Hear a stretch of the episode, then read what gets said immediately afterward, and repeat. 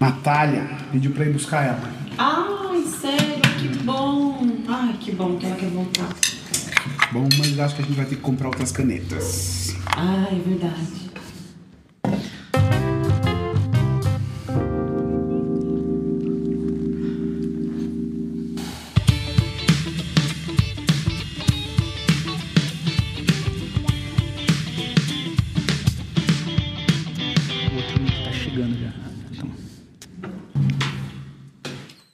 Querida, cheguei.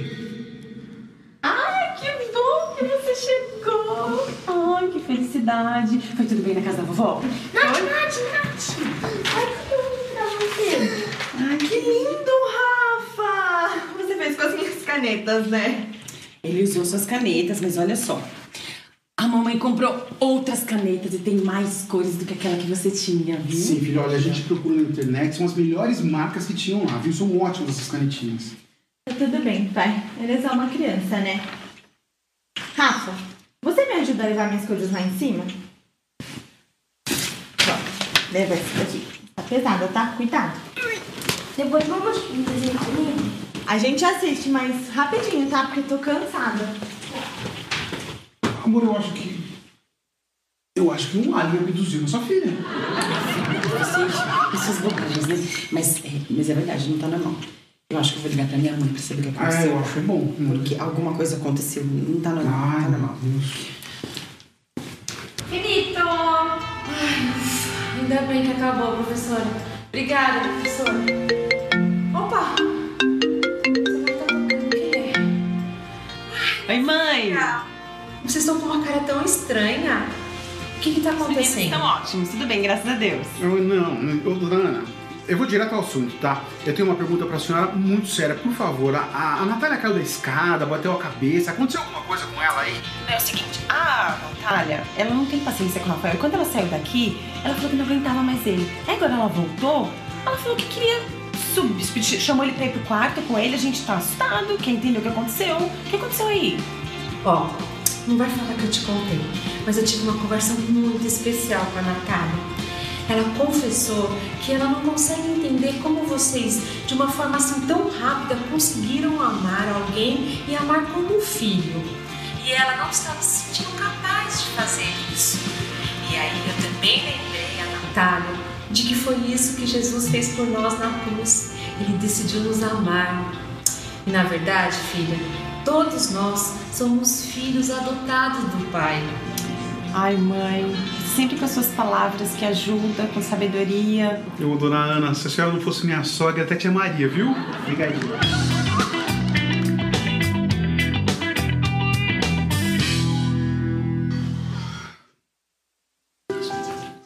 Ai, meu Deus, sonhei tanto com esse momento, com essa cena.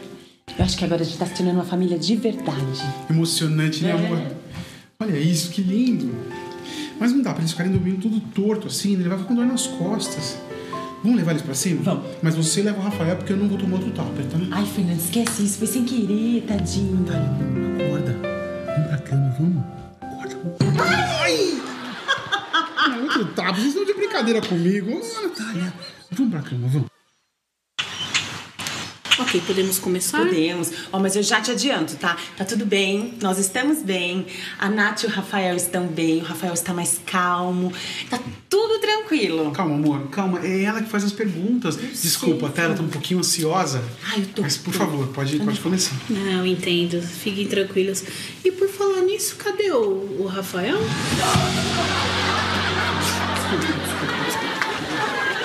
Senta. Me parece que as coisas estão bem por aqui, né? Ah, estão. Estão muito melhores.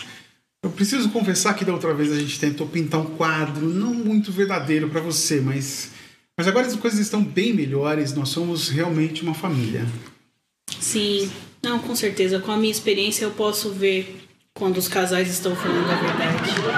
Mas ok, eu acredito que o caso do Rafael já está se encerrando e podemos dar efetivado o caso dele de adoção.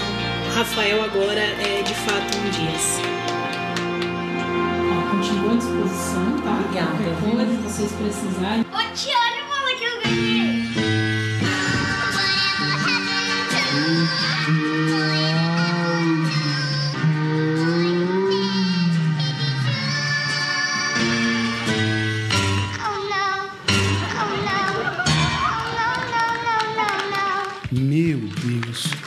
Adoção ainda está valendo, né?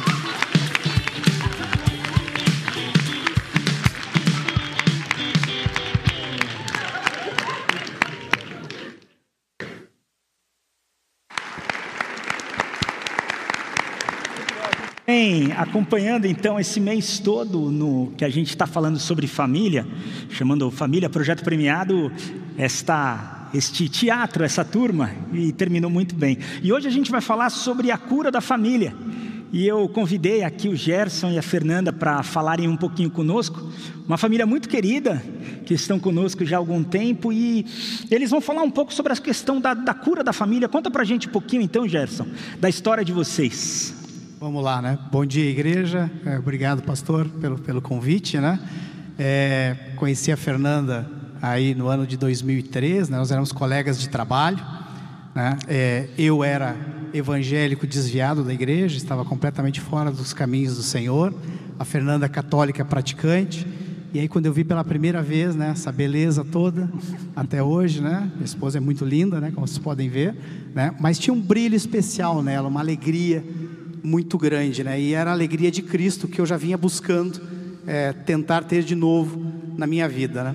Quatro anos depois casamos, né? E aí é, tivemos uma vida um pouquinho diferente, talvez da maior parte dos casais, né? É, nós casamos num sábado, fomos para a lua de mel e já depois de dez dias nós estávamos morando no Oriente Médio. Então a gente não ficou nem um dia é, casado no Brasil, né? E a Fernanda encontrou uma igreja, Pode contar aí, vai. Não, eu estava buscando uma igreja. Bom dia, né? Estávamos ah, em Dubai, lá é um pouco complicado, né?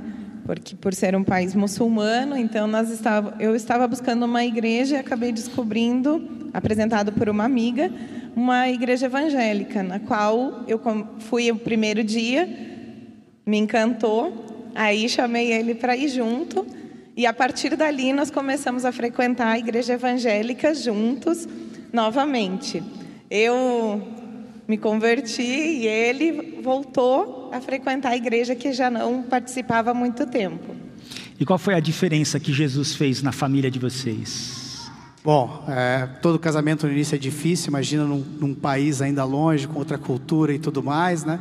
Eu acho que se não fosse a igreja e tudo que a gente vive juntos hoje, também agora aqui na IBMA, com certeza nós seremos parte daquela estatística dos 50%, uhum. né? Porque foi duro no início, né? Foi. A gente até escutando as pregações dos últimos finais de semana, que falava sobre família, sobre o casal saudável. E hoje eu chego à conclusão que, com certeza, nós não somos um casal perfeito, mas nós somos um casal real e o melhor que a gente pode ser. E esse melhor que a gente pode ser só foi possível por ter Jesus, por ter Deus junto com a gente. Uhum. Porque sem Ele realmente não seria possível. O início uhum. foi muito complicado, tinha, mas tinha muitas lutas nossas para não se entregar totalmente, não querer dar braço a torcer. E aí, casal briga, orgulho, famílias diferentes, tudo isso que a gente viu nos últimos finais de semana. Mas um dia deu um, um clique, um estralo, eu disse: Nossa, não posso ser assim também. E aí, tudo que eu queria mudar nele, eu passei a mudar em mim. E aí, eu sempre digo: Isso realmente funciona. Né? A gente não muda ninguém.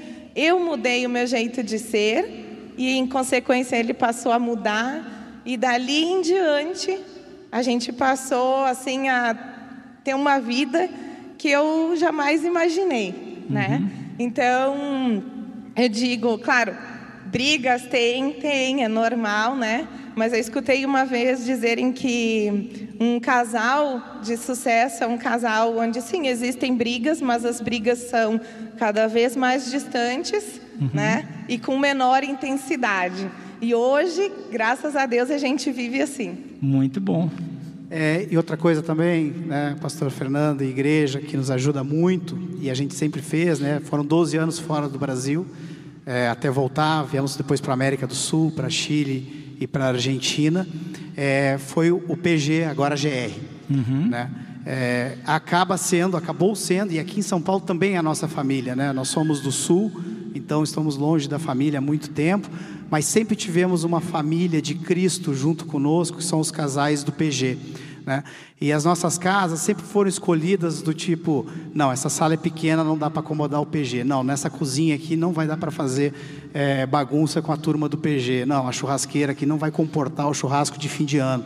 né? E, e, e isso ajuda muito quando em casa a gente tem que planejar a reunião do PG, tem que estudar a Bíblia junto, né?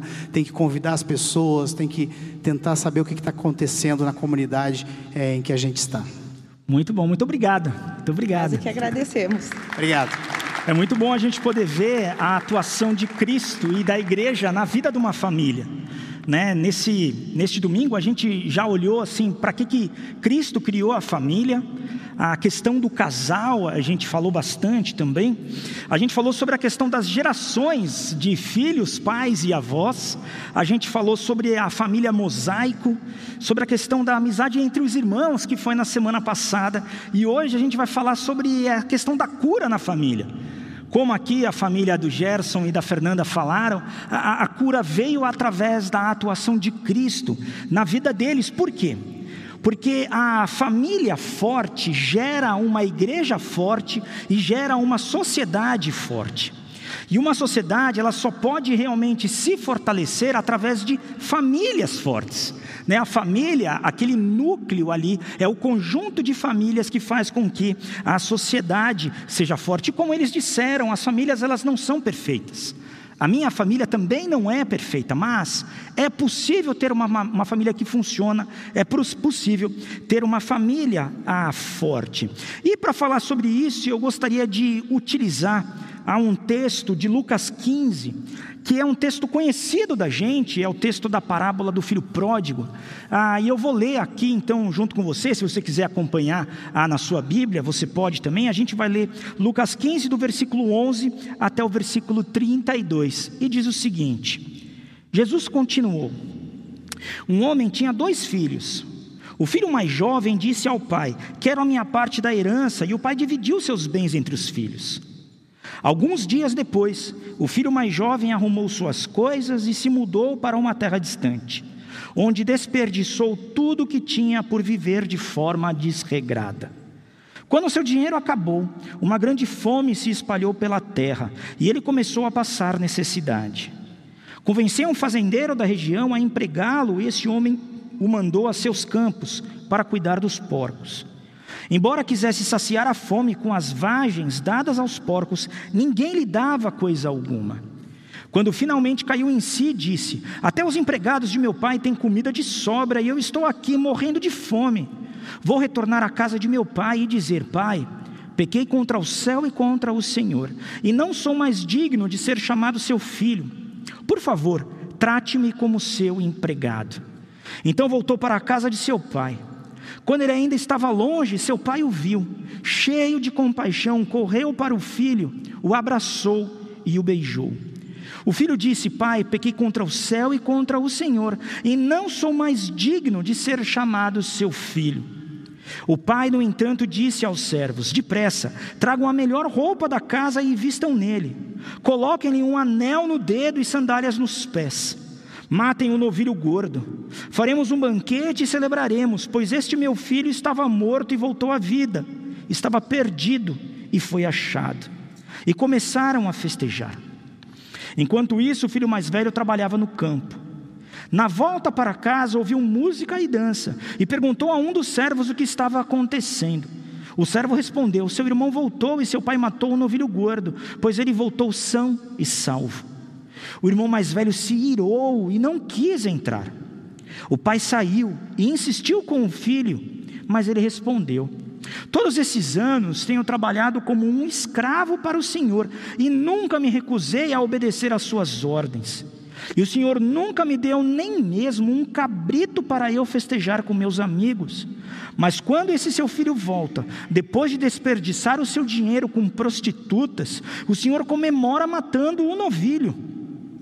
O pai lhe respondeu: Meu filho, você está sempre comigo e tudo que eu tenho é seu. Mas tínhamos de comemorar este dia, pois seu irmão estava morto e voltou à vida, estava perdido e foi achado. Então, nessa história que Jesus conta ali para os fariseus que estavam ouvindo, ah, existem três personagens diferentes.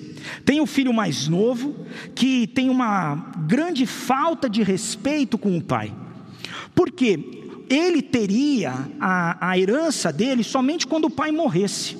Então, quando ele chega e diz o seguinte, com o pai em vida, e fala, pai, eu quero a sua herança, o que, que ele está dizendo? Pai, eu não me importo muito com a sua vida. O que realmente eu quero é o que você tem. E o que você tem agora é meu. Dá aqui para mim, é isso que eu quero. E por que, que ele faz isso? Porque ele queria o prazer, ele tem uma busca até desenfreada, a gente vê né, na história dele, pelo prazer, uma total falta de responsabilidade, e ele só olha para ele mesmo. É um baita de um egoísmo. E ele, ele não está nem aí com o pai dele, ele também não está nem aí com o irmão mais velho, ele não está nem aí, ele só quer saber daquilo que ele quer. Ele estava totalmente alienado do amor do pai, por conta do pecado dele, por conta do egoísmo dele e por conta do, de fazer exatamente aquilo que o coração dele queria. E eu não estou nem aí para ninguém. O que eu quero é pegar esse dinheiro e satisfazer os meus desejos fazendo aquilo que eu quero. Mas a gente tem também nesta, nesta história, nesta parábola, o filho mais velho, que também tem uma falta de respeito pelo pai. Naquele momento em que o pai está dando uma festa, e a festa não foi dada pelo filho mais novo, a festa foi dada pelo pai. E o pai era aquele que tinha os recursos, e ainda mais nesta época, é uma época bem patriarcal, o pai era muito respeitado na sociedade e na família. Mas naquele momento em que ele chega e vê o que está acontecendo, ele é duro com o pai, ele fala: Não, eu não vou entrar. Eu tenho trabalhado para o Senhor como escravo, e você nunca me deu nada. E a gente percebe que também é verdade que este filho mais velho estava alienado do pai, não por causa ah, que ele vivia de uma forma desregrada, mas exatamente porque ele vivia de uma forma correta. Mas o que, que ele queria? Ele achava que essa forma correta dele viver daria para ele o direito das coisas do pai. Então, o que ele buscava também era uma recompensa, ele também era egoísmo, egoísta. Os dois filhos eram egoístas, um de um jeito e o outro de outro jeito. Esse filho mais velho, assim como o filho mais novo, não queria o pai, não queria o relacionamento com o pai. O que, que ele queria? Os recursos do pai. E ele fica extremamente irado, porque ele olha e fala assim: como você faz algo sem vir me consultar? Como você faz algo aí que você está pensando, ele só não se lembrou que todos os recursos eram do pai. Ele estava alienado do pai, por causa da recompensa que ele achava que ele teria, pela obediência dele ao pai. E o terceiro, a terceira personagem que a gente tem é o próprio pai. E o pai amava os dois filhos. É muito interessante ver quando o pai ele, ele separa né, a, a, riqueza dele e dá para o filho mais novo. Qual que é essa demonstração do pai? Filho, eu te amo. Mesmo sabendo que você não vai e não está fazendo uma coisa certa, eu te amo. Eu abro mão daquilo que hoje é meu, eu abro mão do meu orgulho, eu abro mão de toda a minha posição aqui na sociedade, por quê? Porque eu te amo. E ele faz isso, ele separa, ele divide aquilo que ele tem e ele dá para o filho. E mesmo quando o filho volta, ele vai e perdoa totalmente o filho. É interessante ver que o filho mais novo, ele começa a pensar: o que, que eu vou fazer para o meu pai de algum jeito me perdoar, eu vou, eu vou falar que eu não mereço mais ser filho, eu vou trabalhar para ele. Porque ao trabalhar, o que, que o filho mais novo achava que ele teria também? Ele teria o direito de comprar de volta a liberdade dele. Eu vou trabalhar e vou conseguir conquistar isso. Que é o que muitas vezes nós pensamos. Eu vou conquistar, eu tenho que conquistar o amor do meu pai, o perdão do meu pai. Agora, o pai não deixa nem ele terminar de falar. Ele tinha o plano dele, mas ele não consegue nem dizer para o pai. Por quê? O pai o perdoa porque ele era filho dele. E o pai perdoa totalmente, porque quando fala coloque a melhor roupa nele, era a roupa do próprio pai. Quem tinha a melhor roupa? O pai. Quando ele dá o anel, ele está dando o aval dele. Por quê? Os contratos eram fechados, depois tinha o selo da família. E o selo da família estava no anel. E ele dá isso para o filho mais novo, mesmo o filho mais novo ter feito tudo o que fez. Mas daí a gente vê o relacionamento do pai também com o filho mais velho, em que o filho mais velho desrespeita o pai. E o pai vai e fala: Filho, não é assim. Filho, não é assim. Venha, venha festejar comigo. Eu estou dando a festa. Vem festejar comigo, mas o filho mais velho não conseguia enxergar. Ele vai e faz isso e não, não quero, mas o pai perdoa um filho, perdoa o outro filho. O pai, ele dá tudo o que tem para a família. E é muito interessante olhar essa história, porque o pai é, muitas vezes é colocado como sendo o próprio Deus, mas era uma família. E como que a gente consegue olhar essa história, trazer hoje para a nossa vida e falar sobre a questão da cura dentro da família? Né? Como é que a gente pode olhar e falar assim: olha, como, quais são os passos que a gente pode olhar para ter uma cura dentro da família? O primeiro ponto é reconheça as suas dores, dificuldades e entregue-as a Jesus Cristo. No momento em que o filho mais novo ele bate no fundo do poço dele mesmo, ele olha e fala: Olha como é que está a minha, a, a minha realidade hoje. Na casa do meu pai era muito melhor, eu estou literalmente na lama. Ele assume e diz: Olha, realmente, eu estou muito mal e eu tenho um problema. E ele reconhece o problema dele, e ao reconhecer o problema dele, quando ele chega para pedir perdão para o pai, o pai o perdoa. Mas o perdão do pai já estava sendo dado para ele, mas ele precisou reconhecer que ele tinha um problema. Pai, eu pequei contra você, me perdoa. Agora vê o filho mais velho. O filho mais velho não pede perdão para o pai, porque ele nem imaginava que ele tinha um problema. Ele realmente não achava que tinha um problema. Ele falou assim: Eu? Eu faço tudo certinho. Eu? Eu obedeço a você tão certinho. Quem é pecador é esse teu filho mais novo aí que gastou tudo com prostitutas. Eu nunca faria isso. Olha a soberba da pessoa. Então, quando eu não reconheço que eu tenho um problema, quando eu não reconheço que eu tenho uma dificuldade, não tem como o perdão de Deus chegar a mim. Apesar do pai já ter perdoado o filho mais velho, apesar de Deus já ter nos perdoado, mas se eu acho que eu não mereço perdão, porque afinal de contas eu nem errei, como que esse perdão pode fazer parte na minha vida? Então, a primeira coisa para a gente ter um perdão na família e para a gente ter cura da família é que a gente precisa reconhecer o que a gente tem de dificuldade e entregar para Cristo. O segundo ponto é adote a prática do perdão e da reparação. É muito interessante também ver essa história que o filho mais novo participa da festa. O filho mais novo é integrado novamente na família, e o filho mais velho não. Então, a, o que, que o filho mais novo ele fez? Ele trabalhou na reparação dele. Pai, eu vou reparar o erro que eu fiz.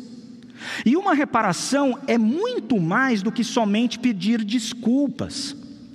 Uma reparação é você assumir que você fez algo errado para o outro, pedir perdão e mudar. Aquele filho mais novo, ele teve uma experiência tão ruim na vida dele que ele falou: gente, ali eu não quero de novo. Eu vou voltar e pai realmente me perdoa. Houve isso, houve um pedido de perdão e houve a, a, a reparação daquele problema. E ao fazer isso, houve o perdão na vida dele, ele restaura a sua vida, e o pai dá tudo para ele agora.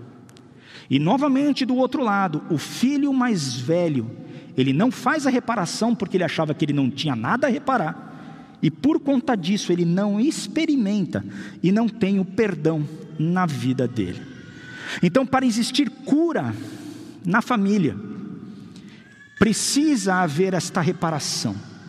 Precisa haver o perdão. Não tem como nós termos relacionamentos de longo prazo sem perdão. Não tem como. Esse ano eu faço 20 anos de casado. A gente está junto há 27 anos, entre namoro, noivado tal, foram 7 anos e mais 20 anos juntos. Então, em 27 anos, a Cristiane precisou me perdoar muitas vezes. E eu precisei a perdoar muitas vezes. E o que acontece é como se fosse um copinho e vai pingando a água. E vai pingando a água, e cada pinguinho da água é alguma coisa que o outro fez errado para a gente. E se a gente não pegar o copinho e jogar fora, chega uma hora que transborda. Chega uma hora que a gente começa a trazer de volta aqueles problemas que aconteceram há tanto tempo atrás. Não faça isso. Pratique o perdão e o processo de reparação na sua família. E reparação, como eu falei antes, é você pede perdão e muda. Se você entende que você precisa dar mais tempo para o seu filho, para sua esposa, para o seu marido, porque você só trabalhou, porque você estava em algum lugar, faça isso. Faça isso. E tantas outras coisas na vida que a gente pode ah, fazer e olhar. Terceiro ponto é viva uma vida financeira equilibrada. É muito interessante que o dinheiro ele não é o fim das coisas. Nem a Bíblia fala muito disso, que ah, o amor ao dinheiro traz muitos problemas para a vida da pessoa, mas é verdade que sem recurso a gente não consegue fazer lá muita coisa. E o pai foi aquele que fez muito bem a administração financeira dele. O pai era um bom administrador, ele tinha uma fazenda, ele tinha ah, os bens dele. E daí o mais novo pegou toda a herança dele e ele gastou tudo, ele torrou tudo. Vocês viram e mexem, a gente vê né, o pessoal que ganha na loteria e depois gasta tudo. O que, que é isso? É não ter uma vida financeira equilibrada. E como isso é importante na família. Como a gente vê tantas vezes brigas nos casais e nas famílias por causa de dinheiro. Aconteceu, na verdade, a grande briga do irmão mais velho em relação ao mais novo, qual que era? O irmão mais novo já tinha recebido a parte dele. Ao receber de volta o filho mais novo na família, o pai deu para o filho mais novo novamente aquilo que era do mais velho, né? O mais velho ele recebia dois terços da herança e o mais novo recebeu um terço. Só que um terço já tinha ido embora. Quando ele volta na família, quem que tinha que abrir mão, ou pelo menos dividir aquilo que tinha? O mais velho, e por isso ele tem tanta raiva. Percebe o dinheiro, o amor ao dinheiro e não à pessoa. Então, tem um ensinamento muito grande para a gente. Precisamos ter uma vida financeira saudável. Ninguém está dizendo que você precisa guardar muito dinheiro, precisa ser rico, não é isso, porque não é nem uma coisa nem outra, mas é ser saudável. E o ensinamento que a gente vê é não adianta a gente ficar buscando desenfreadamente os nossos prazeres, porque nunca termina. Eu lembro uma vez, eu não lembro exatamente quem falou, mas era um milionário que chegaram para ele numa, numa reportagem, né, numa entrevista, a quando que é o suficiente? Ele um pouquinho a mais do que você tem. Então, assim, nunca chega, nunca tem.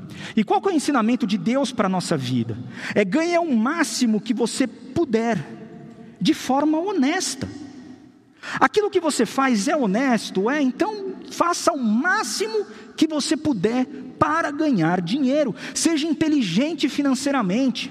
Inteligente. Ninguém está falando de ser desonesto, e vocês sabem o que é viver no Brasil, não é muito simples isso. Mas ganhe o máximo que você puder de forma honesta. Segundo ponto é guarde o máximo que você puder. Seja precavido, seja previdente. Coloque o seu dinheiro em bons investimentos de boa forma. Guarde o máximo que você puder. E depois é doe o máximo que você puder. Seja generoso. Esse ensinamento da generosidade é muito grande em toda a Bíblia nossa. Tudo é dele, ele dá para que a gente possa administrar bem, para que a gente possa ser generoso com as outras pessoas. Viva uma vida financeira equilibrada dentro da sua família. Quarto ponto é elimine as dívidas do presente e do passado. Se tem dívidas, pague. Se precisa pedir perdão, peça.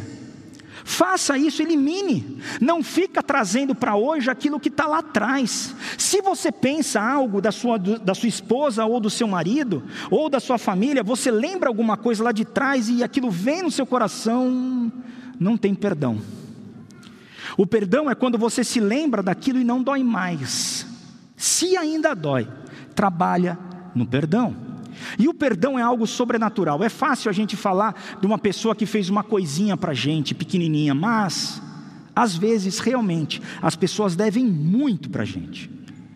E o perdão é eu não cobrar mais esta dívida e entender que Jesus Cristo vai dar tudo o que eu preciso, tudo o que a outra pessoa precisa.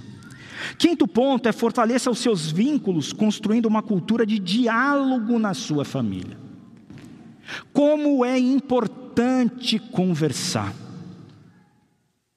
Como é importante termos diálogos na nossa família. E conversas conforme cada um entende. Você com seu marido, com a sua esposa ou com a sua mãe e tal, você tem conversas adultas. Com o seu filho adolescente, você vai precisar conversar conforme um adolescente fala. E com o seu filho criança, você fala daquele jeito, mas converse. Não fica dando indireta para o outro, indireta não funciona. A conversa é extremamente importante. E, por exemplo, a conversa na questão financeira. Muitas vezes nos nossos aconselhamentos pastorais com o casal, a gente percebe a dificuldade que os casais têm de conversar. Fale, e é importante, como a gente falou, ter uma cultura do diálogo. Se o teu filho vai dizer que ele fez alguma coisa errada para você, não adianta você na hora aí ficar muito com muita raiva e ir para cima dele, porque você quebra o diálogo com ele. A gente precisa se lembrar que a gente também foi criança e também foi adolescente. E todos vocês, me incluindo na adolescência, quebraram regra. Todo mundo. Porque o adolescente quebra regra. Esse é o papel dele. Qual é o papel do pai? Seu limite e falar: você quebrou regra, por conta disso tem algum tipo de penalidade. Então tenha diálogo, conversa, conversa com teus filhos, conversa com teu marido, conversa com a tua esposa. É muito importante a gente fortalecer esses vínculos. E o último ponto que eu queria trazer aqui, em relação a essa parábola do filho pródigo, é quem é o verdadeiro irmão mais velho. Nessa parábola do filho pródigo, o irmão mais velho, pelo menos na cultura aqui, era aquela pessoa que iria atrás do irmão. Acontece, alguém, outro dia eu estava vendo um filme, um seriado, na verdade, na TV, em que o irmão mais novo vai para a guerra. E o irmão mais velho vai atrás dele, porque ninguém conseguia encontrá-lo. Ele fala para os pais: Pais, Fica tranquilo, eu vou achá-lo e eu vou atrás dele. O que, que esse irmão mais velho deveria ter feito? Deveria ter falado para o pai dele: Pai, eu vou atrás desse teu filho mais novo, eu vou atrás dele, eu vou atrás desse irmão. Mas ele não fez isso.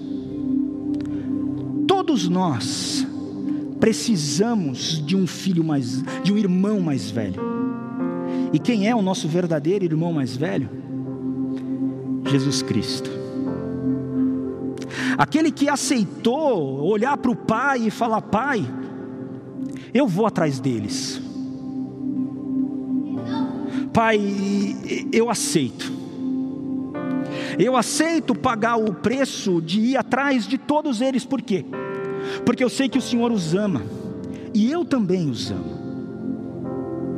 E ao fazer isso, Ele traz cura para a nossa vida.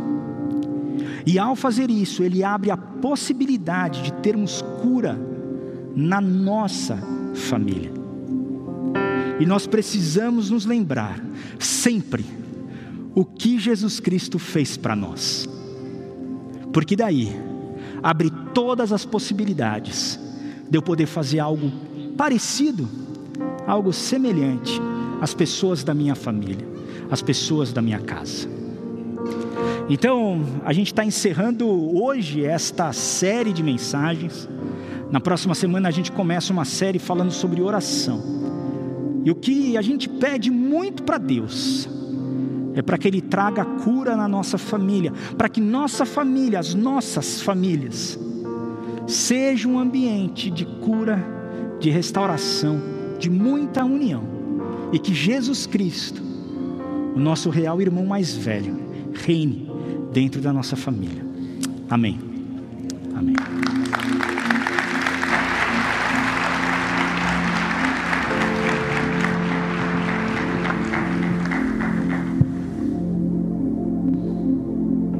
Vamos ficar em pé, vamos cantar essa canção juntos.